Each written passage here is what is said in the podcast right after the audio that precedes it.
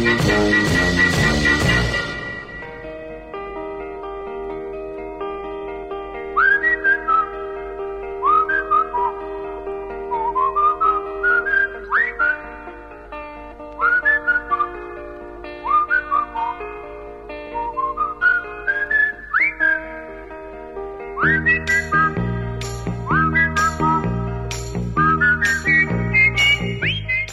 welcome to Galaxy Moonbeam Night Site. We are your retro talk program for nostalgia and baby boomer stuff here on the Galaxy Nostalgia Network. I'm Smitty, I'm Mike.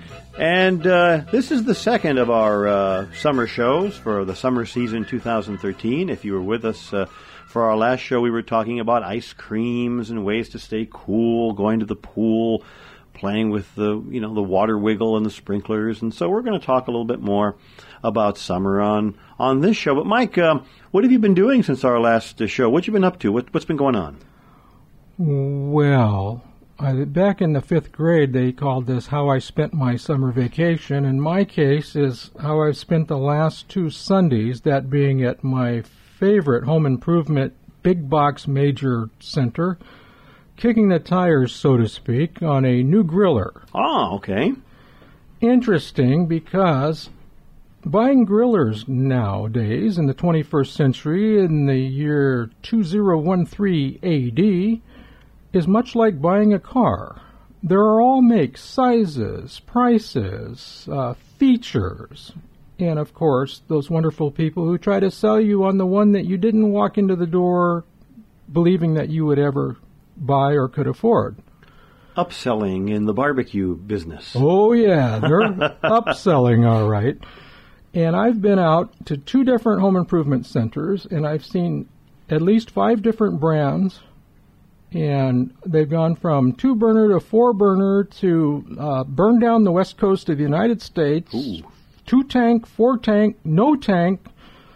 I'm I'm in total disarray now mentally, and I just all I want to do is kick back and go into my galaxy mode and think back to a kinder, gentler time when the world revolved around either a Weber tub pressed steel barbecue with a sack of charcoal briquettes or a 55 gallon oil drum that was cut in half and hollowed out and made into a griller. Sure, a homemade grill. Homemade, there wasn't a big selection in the late 50s, early 60s, but one thing they had in common, they were low on features. Mm-hmm. That And you, were. you had a grill, a tub, you threw the briquettes in there, you had a can of charcoal lighter, and we'll talk a little later about when you ran out of the charcoal lighter, the safe stuff, what you could do that you shouldn't do. And you throw a match on, and you would, in my case, my dad would have the steaks or the burgers, and many times they were tasty and juicy, and sometimes they didn't end up so well. They were a little on the cremated side, huh? just a little bit. but you know, you go back to a time when, well, in suburban America, in this case, where a lot of the activities during summer vacation, as far as families, this is a time when the families usually ate dinner at the same time, right.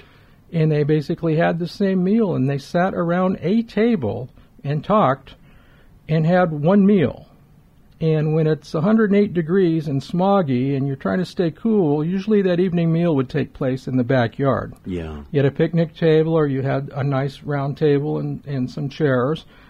Dad had the barbecue going, had burgers, hot dogs, pork chops sometimes, Sure. and we'd serve them. And, and, uh, suburb- and, and this is not a spoof on one of these retro suburban movies. This actually happened. You had decorations, you had a tabletop, a table cover, and the benches had covers on them, and it was very nice. It was like setting the kitchen table, but you would sit around and you would have the the little uh, the lamp that my mom would light to keep the mosquitoes and the flies Mhm. off the food, and you'd have little doily covers. They look like little miniature umbrellas that you would put over the beans. Yeah, exactly. Right. Yeah. So the uh, kamikaze blowflies wouldn't Oh, yeah. I think it was December 7th and attacked the pork and beans. That's right. And everything was covered. And everybody sat down, and when we were ready to eat, the covers came off, and we would have our dinner out in the backyard. The social connection, the social center of the neighborhood, and of course, families, was the backyard.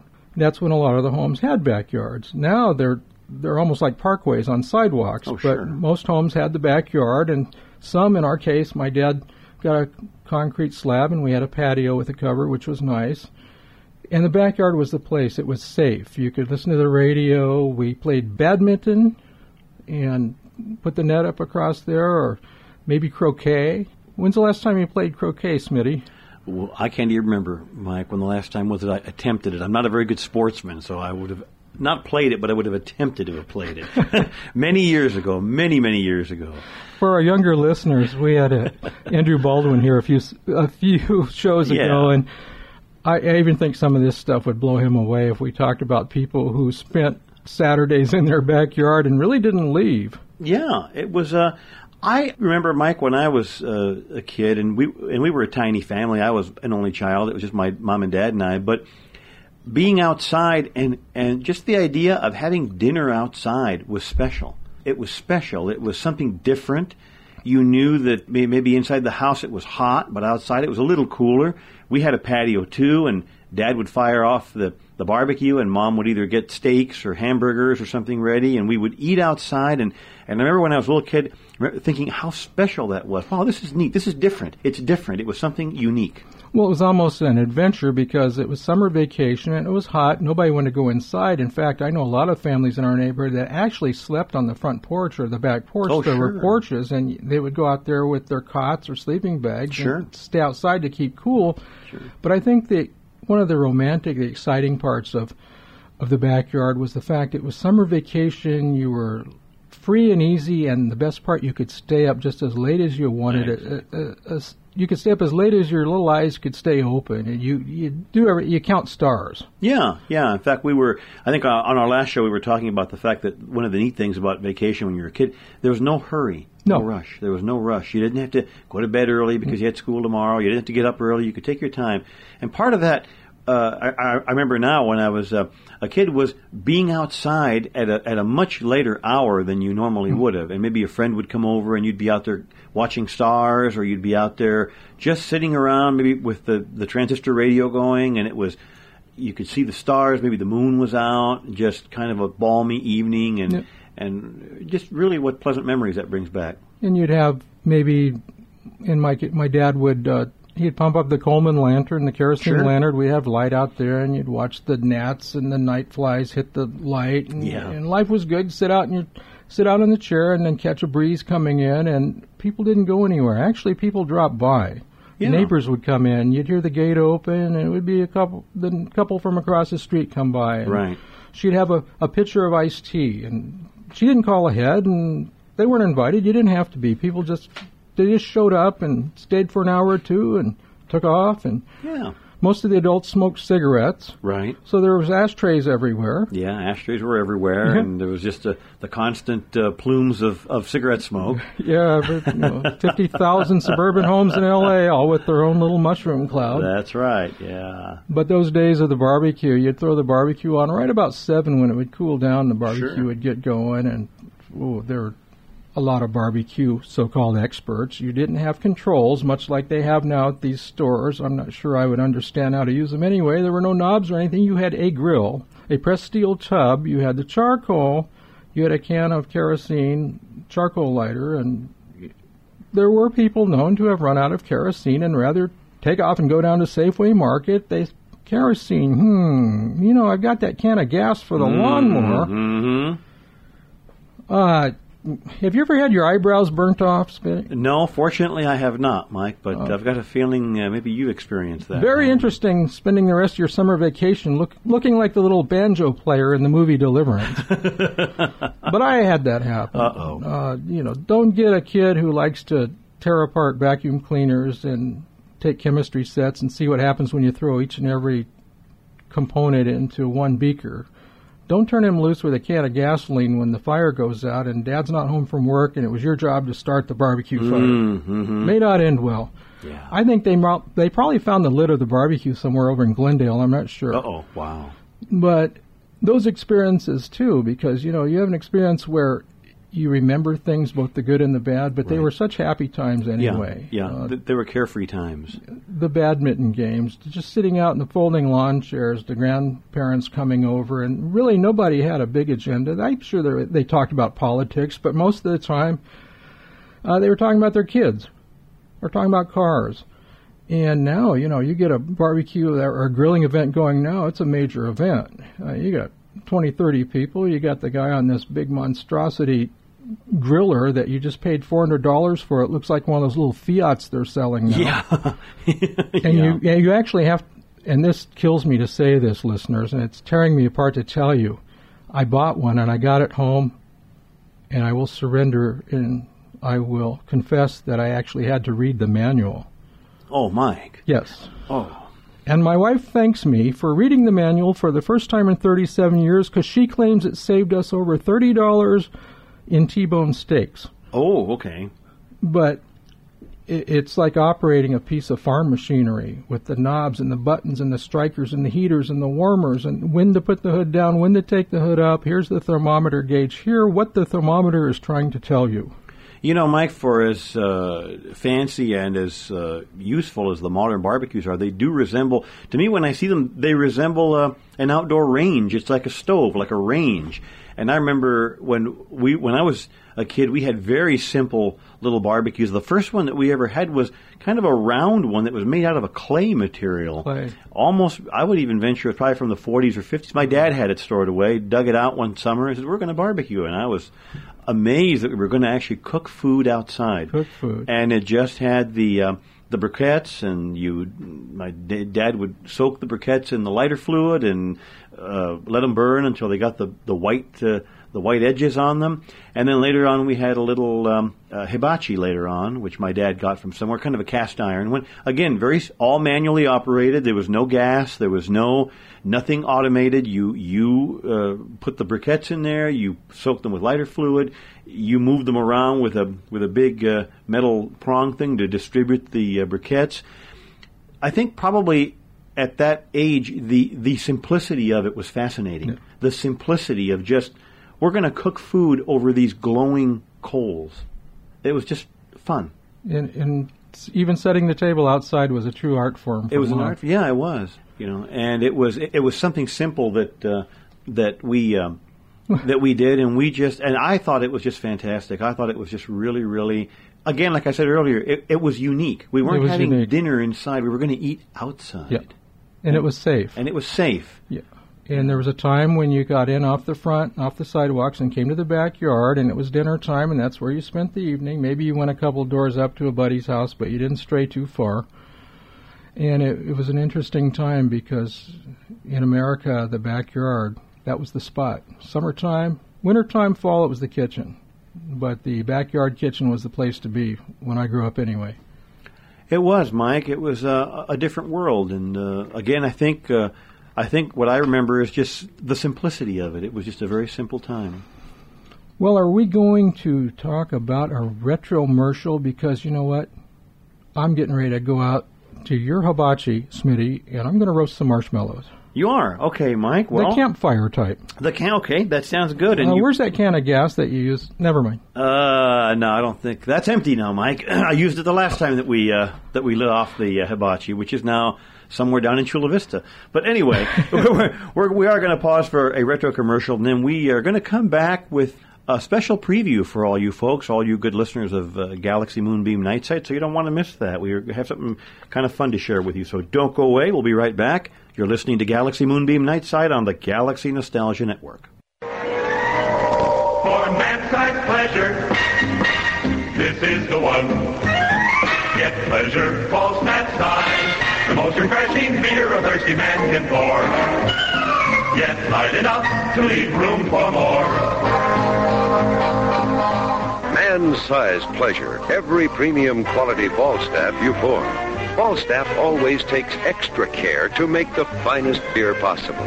Even to cascading every brew over the Falstaff chilling tower, instantly icing down each brew to protect that famous premium quality taste every step of the way.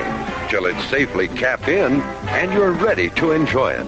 Satisfying to your man-sized thirst. Light enough to leave room for more. For man-sized pleasure, this is the one. Premium quality Falstaff beer.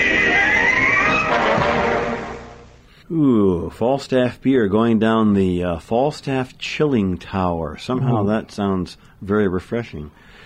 Well, welcome back to Galaxy Moonbeam Night Site here on the Galaxy Nostalgia Network. I'm Smitty along with my good buddy Mike B. And we're very pleased here at Galaxy Nostalgia Network to introduce a new program that we have coming out very, very shortly. And my good buddy Mike B is the producer and the co-host of the show. It's called Suds and Grub. And we have a preview of that show for you today. Mike, what is this show about? And tell us a little bit about who your co-host is.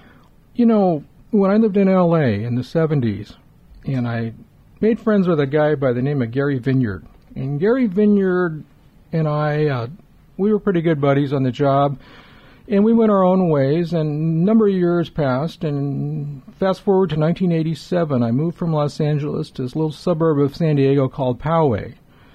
And I needed to get the muffler on my car fixed, so I pulled it in to this shop, and I had no idea. I had no idea where anything was. Pull into this shop, and there's Gary Vineyard standing there. He he moved too, unbeknownst to me, and we redeveloped our friendship. And it turned out Gary became a very nationally known, very renowned barbecue chef, chili cook-off expert, sauce chef, marinade expert, and everything else you can possibly think. He, he makes probably he creates one of the best Louisiana sausages you will ever attempt to try and eat in your life.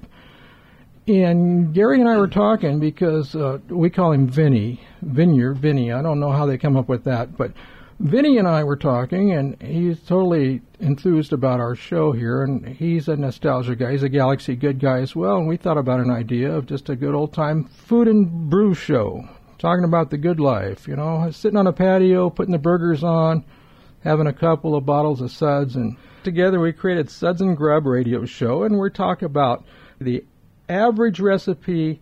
This is not a show for wine snobs. It's a show for folks who just would like to make maybe a better salad dressing or throw a nice salad together or make the perfect hamburger.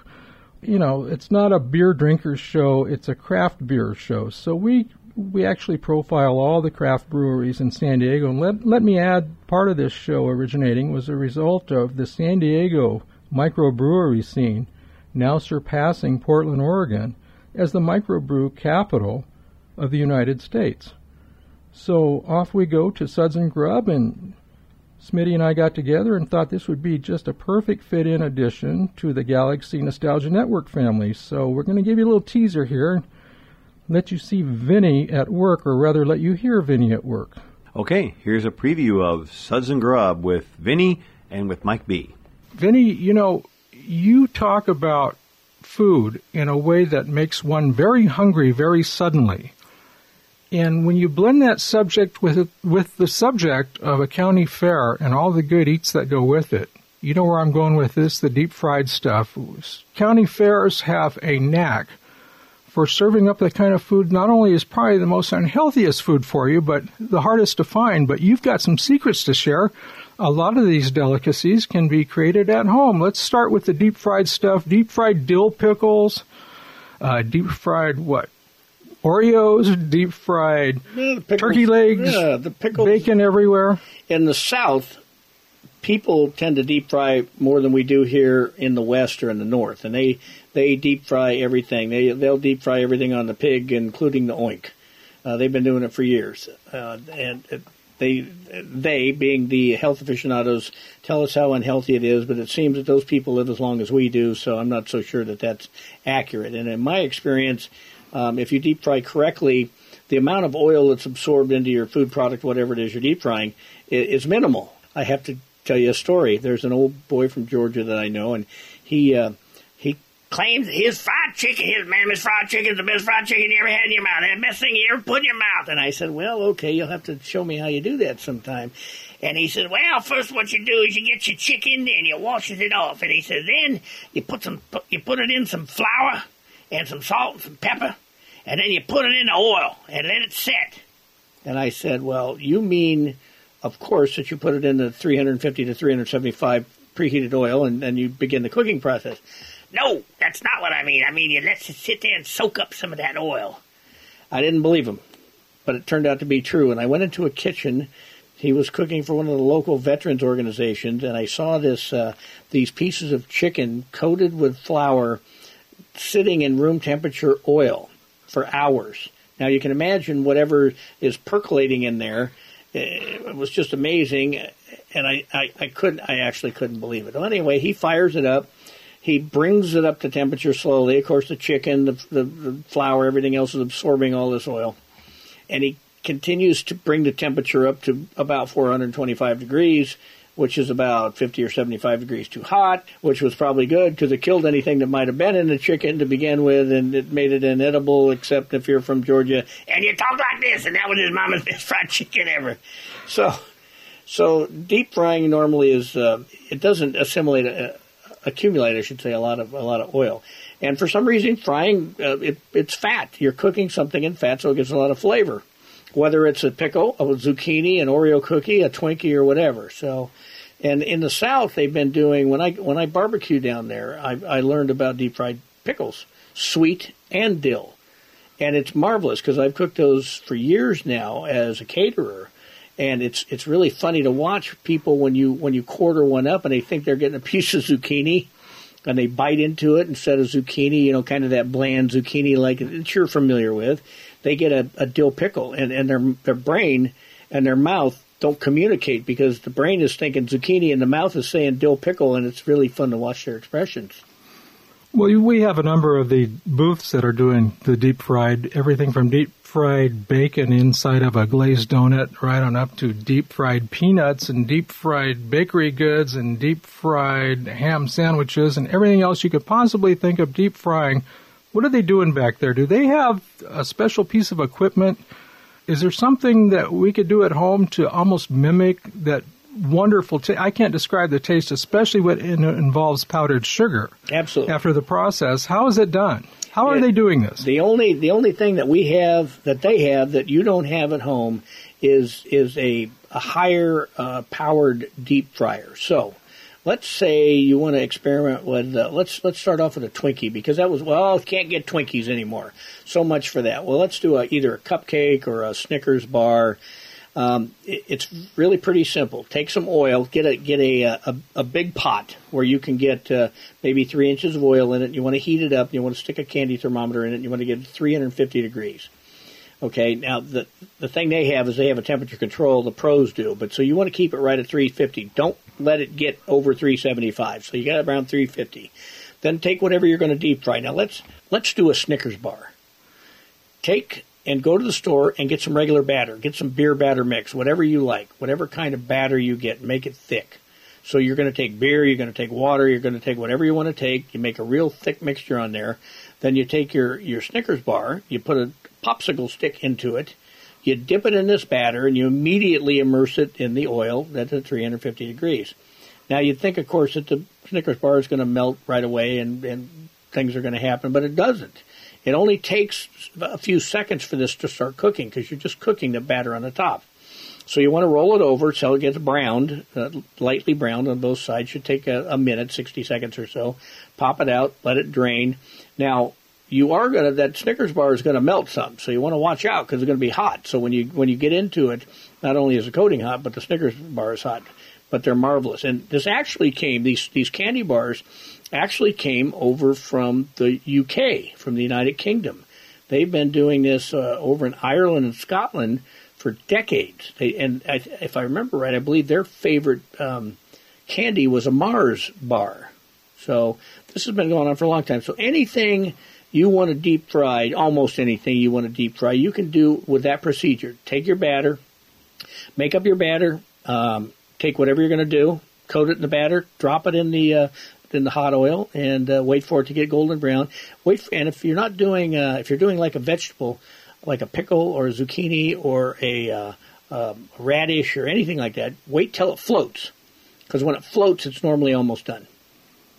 And then you take it out of you take it out of the fryer, then you put the other goodies on. And in my case, the powdered sugar Absolutely. If, if you, if or you the sprinkles or whatever. I'll give you. Let's let's give our listeners a treat too. If you want to make uh, homemade donuts the easy way, um, or a beignet. A beignet is, an, is a uh, um, a fried treat from Louisiana, and it comes from New Orleans. It started out there. It's a French thing. Uh, but go get a, uh, a tube of those. You know those popping things. Those those popping rolls biscuits. You know, you know what I'm talking Oh, the about. of pop, course. the pop and dinner Yeah, biscuits, yeah. like the Pillsbury. You unwi- Yeah. unwind the container, and out they come. slam it on the thing, slam it on the side, and they pop open.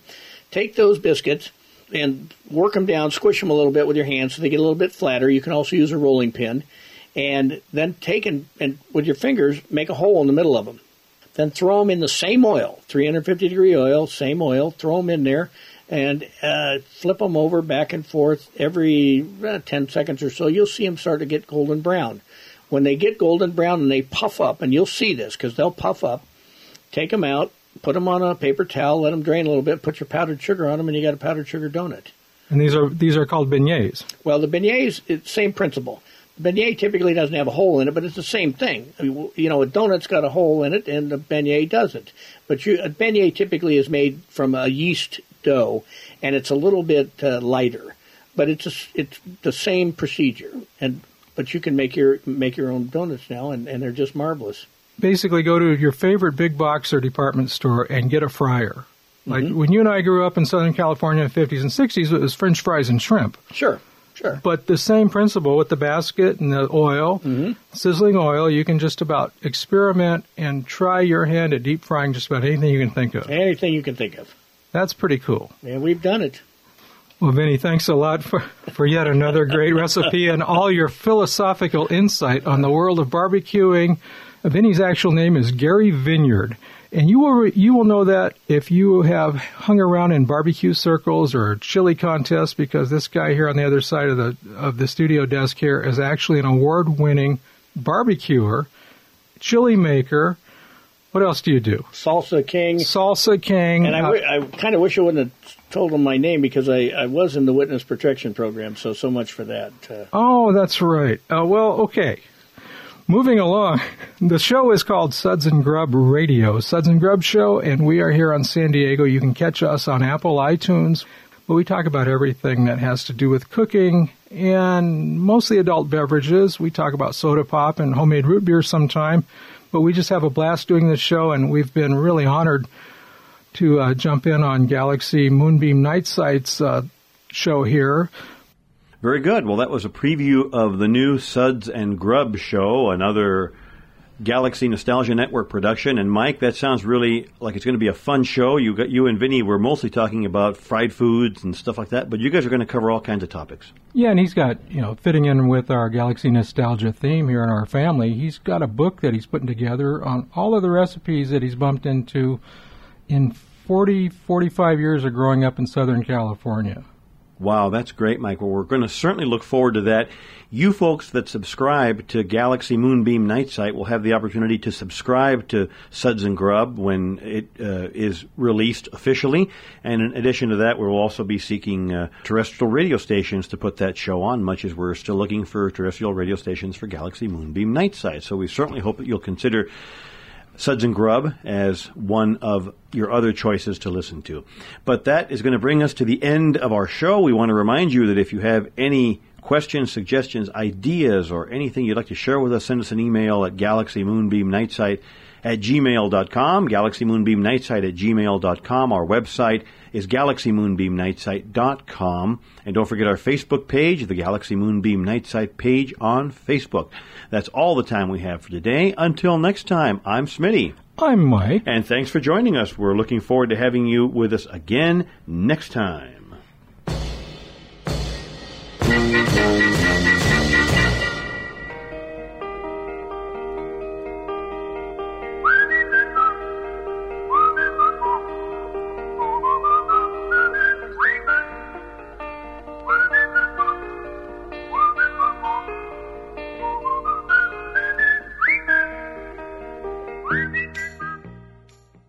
This is the Galaxy Nostalgia Network.